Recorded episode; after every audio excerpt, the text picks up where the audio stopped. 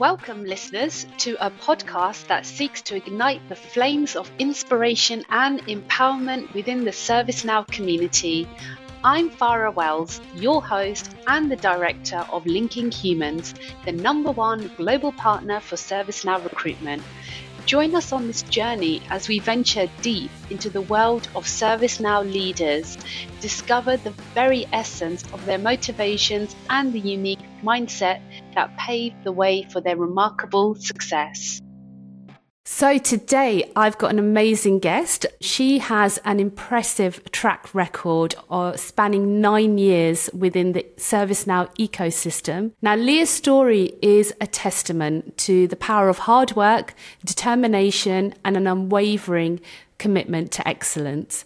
Today, as the Chief of Staff at Flyform, Leah stands as a beacon of inspiration for young professionals worldwide.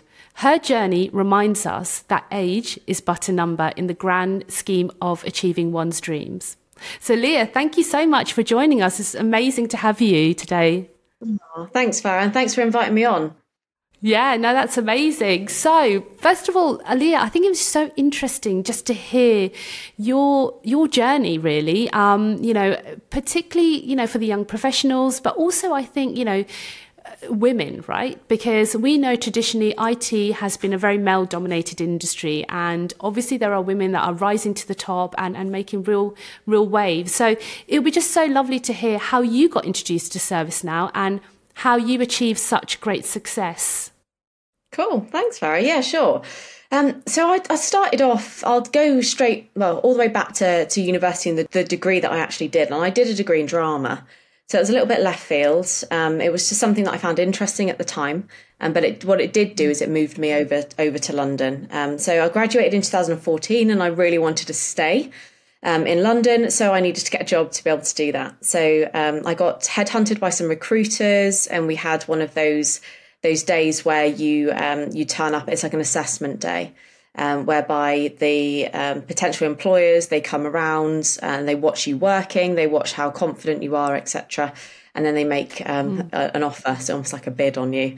Uh, so I had an interview off the back of that, and that was with I had a couple of interviews, but one of them uh, that I really enjoyed was with um, an individual who uh, owned a ServiceNow partner.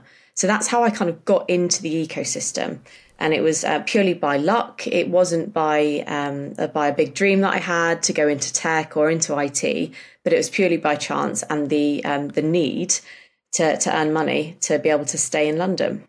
Yeah, that's amazing. So when you when you first um, joined the ServiceNow ecosystem, like what were you doing?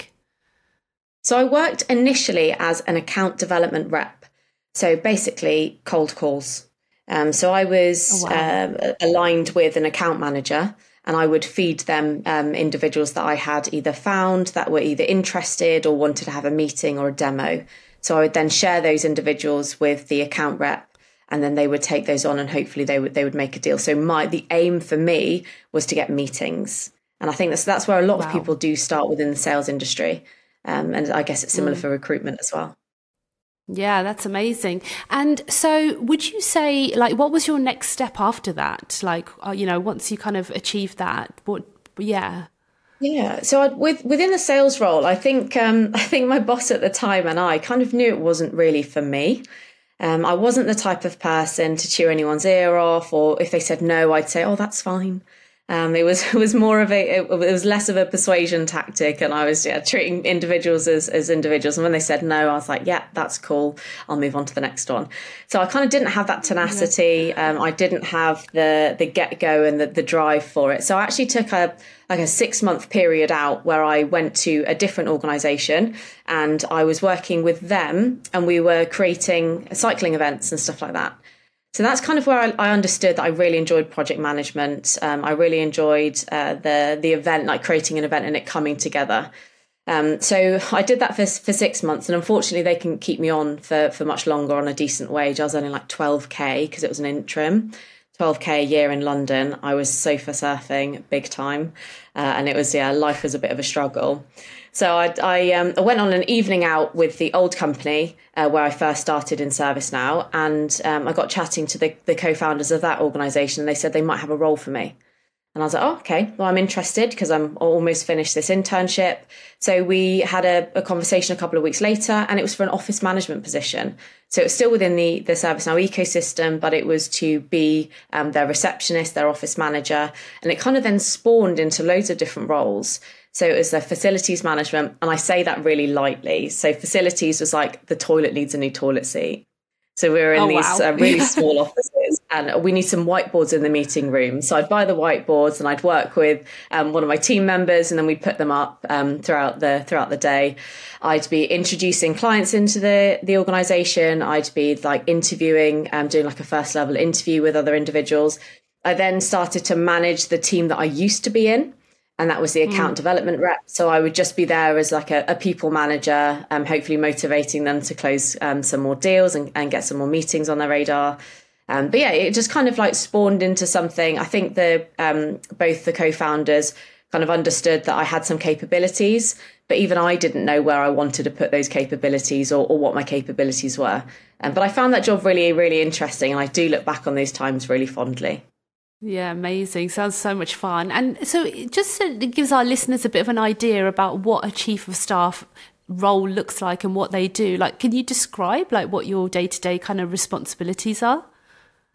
Yeah, good question. So, st- chief of staff role for every organisation is completely different. Um, so, I'll I'll point this the difference out now. So, it's not like a VP of people or a head of people at all. Um, I do look after the people um, department within Flyform, um, but it's I, I am not um, CIPD qualified or anything like that.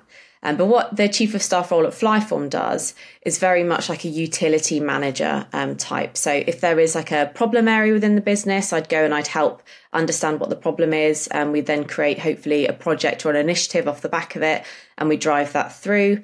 Um, we've recently rolled out, or will be rolling out, um, the uh, like an OKR um, structure uh, within the organisation. So we, as a senior leadership team, we know exactly where we want the business to go over the next quarter, and we want to be able to share some of that um, direction with other levels within the organisation to make sure we're all rowing in the same direction because we're quite a big company now. I think we're almost at um, 85 or 90 um, individuals. So if we focus that power, we're definitely um, yeah going to be able to achieve more as a team. Yeah, that sounds amazing. And for somebody who wants to go in a position similar to yours, um, like what would you recommend? Like, how is the best path that they should take?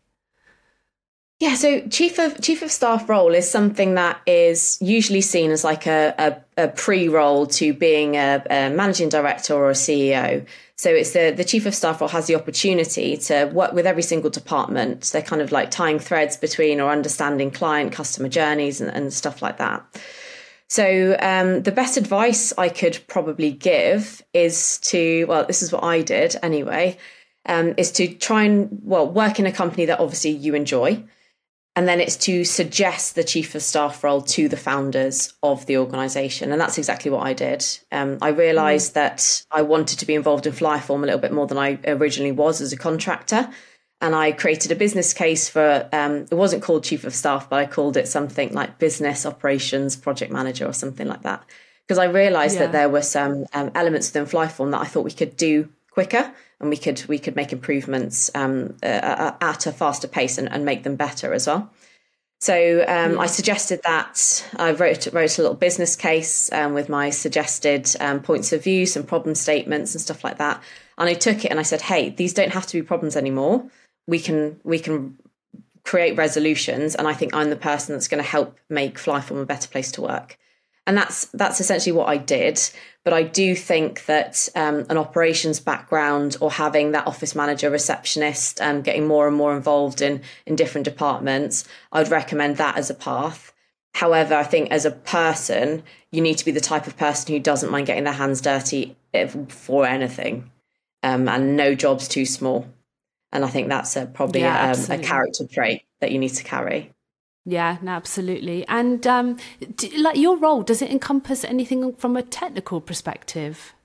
From a tech perspective, no, uh, not directly. However, context within the environment or within the uh, industry that the company operates in is essential.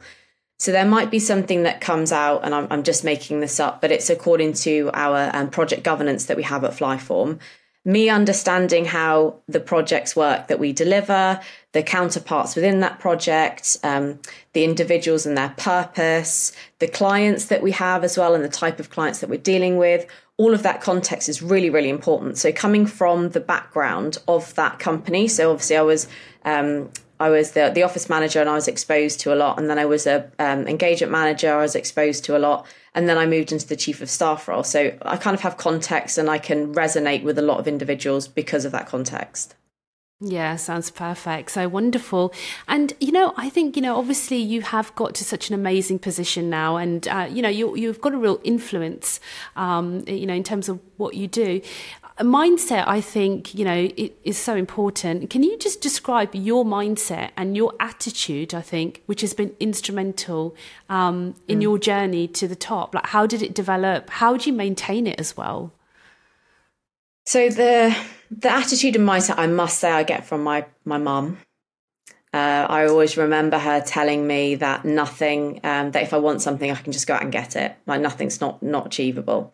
Um, so I guess that tenacity came from there, uh, maybe a warped way of thinking, but it's, it's definitely something that uh, has been ingrained in me for a long period of time, as well as discipline. And I was fortunate enough when I was younger to have um, lots of animals, to live on a farm, that kind of stuff. So if you if I wasn't up by six a.m. to do X, Y, Z, then that animal was no, well, we were no longer able to keep it, and it was almost that that discipline from a young age has, has kind of been ingrained. What I do think is is not commonly talked about is being open to opportunities and taking opportunities when they land or seeing a challenge as an opportunity. I think that's something that I've been able to develop over time, and I think one of the uh, the the root of it, I guess, and where it started was when we were um, I was working at Focus Group Europe as the office manager, and we were being acquired by Accenture which basically made my role as office manager um, redundant because we didn't have uh, we didn't need an office manager anymore. We were moving to different office locations. Accenture had all of that covered right? They didn't they didn't need yeah. somebody like me. Um, so the the the conversations I then had with the co-founders of um, Focus Group Europe at the time were very open, honest conversations about Leah. Look, you could do anything that you'd like to in Accenture, but you need to understand what that is. And I do remember having quite teary conversations, um, very delicate conversations as well around uh, what my next steps were. I guess I felt a bit confused and lost. But eventually I saw it as an opportunity and I decided to then go down the project management route. And then it's fully investing in that and trusting yourself to, to do a good job because there are there are pieces in there as well which would um, which would suggest oh I don't really have the career path for it. I haven't done the qualifications. Why do why am I in that position? And I guess imposter syndrome is is something that uh, maybe a little light sprinkling of that. But it was just around seizing opportunities and understanding where there can be an opportunity. And I guess it's being curious as well and having that that kind of mindset um, but but for the day to day and being able to um, do my job at the level that I uh, I believe I do it at, it's all around creating a steadier um, personal life. I believe so. Anything at work could go sideways or upside down, um, but if I have a solid home life and I have a dedicated partner, um, th- those are the things that mean a lot to me, and we have a lot of shared values as well.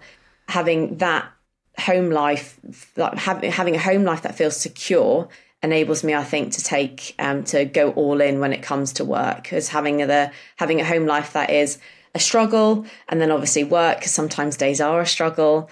It can feel like it's a relentless kind of cycle. Um, and then obviously there's there's things such as burnout which come off the back of that. So yeah, you have got to be really careful on kind of where you want to spend your coins every day, and I think that's an assessment I kind of make every day. Like I've got some coins that need to be spent at home, so that's less coins than for work. I, the, the, I don't have an infinite amount of coins to give. Yeah, no, I love that. And and I, I just think it's so interesting how you touched upon like having that solid foundation and it's, you know, because then if you feel calm, you know, then you're mm. going to produce your best work and, and be happy yeah. and, enjoy what you do. Exactly. Yeah. And I, I work in, well, we work in like a really, um, nobody dies on our job we're very lucky, right? It's not one wrong move and we're in a hospital and something bad happens. So we have to just remind ourselves that it's just an issue, it's just a problem. Let's just try and work out how we how we solve it um, and, and do do our yeah. best and put our best foot forward. I think that's got a lot to do with feeling psychologically safe as well. So if we were to make some decisions, or within um, the departments that I run, we were to make decisions. If they aren't the right decisions, I hold my hands up. That's absolutely fine. It's the the fact that at Flyform, no one berates me for it. Nobody um, nobody says, "Oh, how, how could you have done that?" If they just try and understand what I was thinking, and we will come to a better resolution. And I think that psychological safety at work really really helps. Absolutely, yeah, and it, you know it, it's great because it it give, empowers people to to be confident and, like you said at the beginning, be curious. You know, if if there's an environment that you're stuck in, whether it's home life or anywhere, if you're not allowed to kind of explore, you know, you know, it's like almost like the growth stops, right? Yeah. We, you know, it's only when we get out of our comfort zone we grow. So yeah, exactly. And, and like, yeah. don't get me mm. wrong, some days I cannot see the wood for the trees it just doesn't work for me, right? And other days you're able to be curious. So you can't do it every day. You have to remind yeah. yourself of that as well. Okay, that's that's amazing. And there was one thing that you really touched upon, which is really interesting, um, where you talked about um, imposter syndrome, right? So many leaders they do face moments of doubt, of imposter syndrome. How do you manage kind of self doubt and to overcome those feelings of insecurity, like the, throughout the, throughout your career? Yeah, that's a really good question. I think we all do have self doubt um, and it creeps up, but it's just what you do with the self doubt. There are, I guess, uh, when I first started in the chief of staff role, we had a quarterly event at Flyform, and um, Phil and Aaron and the rest of the senior leadership team said, "Look, Leah, I think you've got something that we should talk about." And I was like, "What talk in front of all these people? I don't, I don't think I've got enough like." I don't have enough scars. I don't have enough medals to wear to be able to get the individuals in the room to believe what I'm saying. And that was that was definitely something. There was definitely a moment of self doubt there, and definitely imposter syndrome. So I didn't feel like at that point, a couple of months in, I was credible enough um, for the team to believe what I what I was saying. And I had an interesting conversation with my partner, and he said that nobody in that audience wants you to fail. Whenever have you, whenever have you sat in a live event and thought, oh, they, they're gonna they're gonna screw this up. Like I hope they screw this yeah. up. That never happens, and you just have to trust the people on the other end to to have confidence in you and to want you to succeed. And I think that's something that I do. I do go through every quarterly event. That the guys in front of me, they're not interested in me failing. They want to believe the things that that I'm saying. So I just need to give them a reason to believe it. And so that was like what, yeah, I guess like one element of self doubt. Another element of self doubt as well is just um, I guess me not believing that my opinions in a room full of um, individuals who have got 20 years of experience on me, that my opinions are valid. And that's something that I have honed over time. And there was a very eye opening moment, I think it was December last year, where we, as a senior leadership team, we went around the room and we said one thing that we really liked about that person and one thing that we we believe they could improve or we want them to kind of stop doing. And I had three answers and so three of us in the, uh, four of us in the room at the time, I had three answers that said, Leah, we want you to believe in yourself more. And I thought, hang on, no, I do believe in myself. And they're like, well, we don't see that. So it was my, I guess, my posture, my body language, how I talked about things. I wasn't coming across as somebody who truly believed in what they were saying. And within a quarter, before our next assessment and our next review of like how we'd done, I think I nailed it and it was around I nailed it, not I think I nailed it, but it was more around like having like acting that person that he, who has that confidence. And then since then, I believe my contribution to the team and contribution to Flyform has just leveled up because mm. I've just been far more open with my opinions. And when I do have something that forms in my brain that I do want to say at a meeting, I don't sit on it anymore. I'm confidently able to challenge the room in a respectable way. And I think that's something that has I've definitely sort of like grown and, and understood over time. But that's practice. But it's also being confident in the room um, with the people that you're there with. Without that safety, like I mentioned before, psychological safety, it's very hard uh, to get your opinions across uh, in, in a meaningful way and, and to believe and feel that they've been respected and heard. Yeah, that's absolutely fantastic advice. And, uh, you know, they, they kind of always say it's, it's almost like act as if, you know, it's almost like, you know, just put on a facade and, and act as if, you know, you are the best mm. in the room. And, and that like kind of gives you that degree. mental. Yeah, yeah, drama degree coming in hot there. Yeah. yeah, absolutely. So, no, that's brilliant. And, you know, I think what really helps people in their careers is having a really good mentor, you know, and someone who's give some guidance, you know, um, mm. you know, throughout their career. Like, what what's your opinions on on role models and and, and mentors? Yeah, I think mentor. I'm not sure if I've had a mentor, or maybe I think a mentor needs to be assigned or something like that. But there's definitely people that I've looked up to. Um, I believe it's around opportunities. So I haven't necessarily had mentors, but I've had people that have given me opportunities, and I have in re- obviously thanked them for that opportunity, and I've asked if they would help me hone that skill and, get better at it. Um, but I, I do think that wanting to be more like somebody or learn from somebody is really really important, and I don't think that has to be limited to the workplace. We've got obviously now in the age of social media and podcasts and everything like that, you can you can tap into anybody who you want to be a little bit more like or you want to learn from. So you've got the Diary of the CEO podcast, you've got Simon Sinek is all over LinkedIn, you've got some amazing leaders, some amazing um, thought leaders, uh, different books, etc. I don't believe a mentor um, has to be somebody who is uh, right in front of you, sat face to face. I think we can definitely pull um, our the idea of mentorship from uh, different social medias and, and different um, different educators within the space. That, that sounds amazing. So perfect.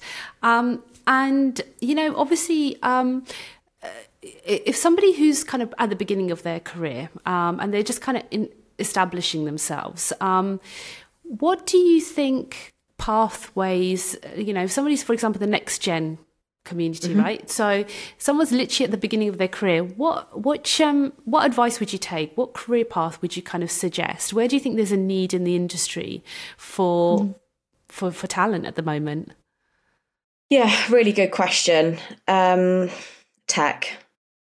I would say, I actually reverse that. I think you need to understand what your values are as a, as a person and there are there's loads of sheets out there that have different words on there where you can understand your values. Um, you can pick 10 i think is a really good exercise.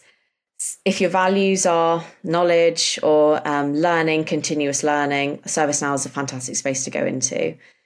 If your values are monetary based then that's fine. I would suggest tech.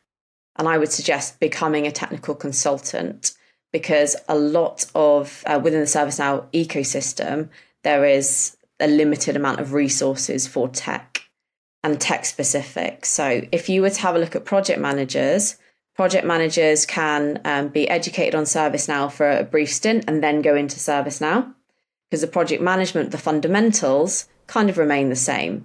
The actions, the risk issues, decisions, they're all the same, right? We're all, um, the, the same processes apply but specifically, if you were if you were in love with ServiceNow, I would recommend going down the technical route because I believe your earning potential is a lot more, as well as your potential to grow and to learn. I believe that is um, yeah that that has no bounds and has no end. Yeah, that sounds fantastic. So, th- thank you very much for that. So, amazing. Just kind of going back and talking about perhaps certifications in the ServiceNow mm-hmm. ecosystem. Um, how important do you think they are? And for, especially for someone starting out their career, like which certifications would you recommend? Yeah, so I'd recommend CSA if you're first starting out. So that's your, your basic, your admin. Um, and I think ServiceNow certs are so, so important. They're like your badge of honor. Uh, the more you collect, the better you come across, and also the more experience you'll have um, across the platform. So with ServiceNow, obviously, there's so many different modules. You can take so many different um, certs or micro certs and deltas. It, it can be really, really overwhelming. However, the more certifications that you have, the better you will come across um, within the ServiceNow space. And that's somebody who, obviously, as a um, as a tech resource or as a BA, the more experience you have, the better it's going to be for you, the more attractive you're going to look to employers. Uh, and, and also with ServiceNow rolling out their new partner program, certifications have never been this important before. So if you're coming into an organization with, let's say, six certifications, the organization or the partner is going to be thinking, oh, ding, ding, ding, ding, ding, we can add those certifications to our list now. So I think it's really, really important right. from an educational standpoint, but also from a partner's perspective and actually wanting to employ you as an individual. Right, that's fantastic. And do do you find do partners support um, like new individuals in in gaining those certifications? Is it yeah, an industry absolutely. thing?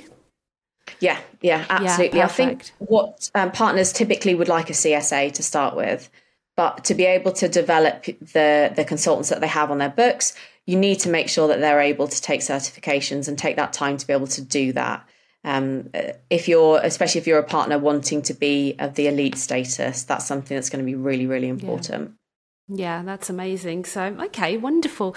And you know, just kind of uh, going back, and obviously, ServiceNow it's it's a rapidly evolving platform. Mm. It has new features, it has updates. How can young professionals stay up to date with the latest advancements and and just make sure their skills remain relevant and in demand? Yeah, great question.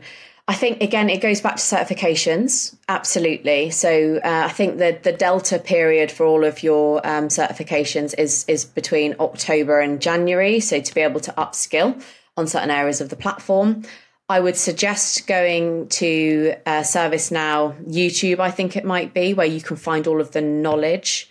Uh, information. So that's the knowledge is a really big event that happens in Vegas in usually in and around May. And that's where ServiceNow introduces new technologies. I believe they had some um, releases of uh, some relationship with AI as well um, in, in May. So it's really important for you to review those videos to be able to be kind of up to speed. And they come out every single year. I also think it's beneficial to follow some thought leaders on LinkedIn and spaces like that or the community. And I think those individuals, because they're thought leaders, they kind of see a new piece of technology that ServiceNow brings out, but they see it in a different light and it's a different way to to apply this to a client, different thoughts around it. Um, that there's there's loads of different architects that that create some really good material on LinkedIn, and I would suggest that they will help you keep up to date. Yeah, that sounds fantastic. It's great advice. Um, and, um, you know, I think, uh, you know, it's uh, important to kind of balance kind of ambition and humility. I mean, you're so grounded, Leah. It's, it's like amazing. How do you maintain that humility whilst striving for success? Oh, yeah. that, that's actually quite a hard one some days, and you you can speak to any of my colleagues, I'd be like, oh, don't, I wouldn't, I wouldn't disturb Leah today. She's on a mission. So some days I'm like locked in, and I can't, I can't even squeeze a laugh out. Um, and other days I feel like I need to bring the laughter, and I need to bring a different kind of vibe and attitude to a certain call. Um, so I do kind of, I try to make sure that I make that decision before I go on the call. So I know those individuals. Um, I I like to think I know what gets them going, and I'm able to then help influence their mood for the day and stuff like that. Uh, but to be yeah. able to remain, uh, yeah, I guess re- remain grounded. I think that's all to do with my disciplines that I have every single day, my routine, my relationship with my partner. It's all very happy go lucky and really funny. Um, I do work out every single morning. That's something that keeps me grounded. Because, and I, I said this. So we did a half marathon on Sunday. It was awful. It was so hilly. I hadn't realised how hilly it would be. It was very, very challenging. And on my way round, I just thought it doesn't matter what watch you have, what car you drive, how much money you've got in the bank. This run's going to suck either way. And I think that's something that helps me keep grounded is the exercise that I do on the daily basis. So I like to think that I start my day with the hardest thing that's gonna that's gonna approach me that day. And usually that's either a disgusting cardio workout or even just the effort of going to the gym. Sometimes it's it's just even that. But the goals I have outside of work, I think, because they're their um, grits, their determination, their discipline. It's day on day on day. You kind of uh, that compound effect. I don't expect things yesterday. I know that things take time, and I think that's something that I've um, I've kind of honed myself into the past couple of years. Is that that religious exercising and and making sure that I yeah I I remain grounded because nothing comes for free that I'm expected to work Yeah, for it. No. I think fitness is fitness is Yeah. that.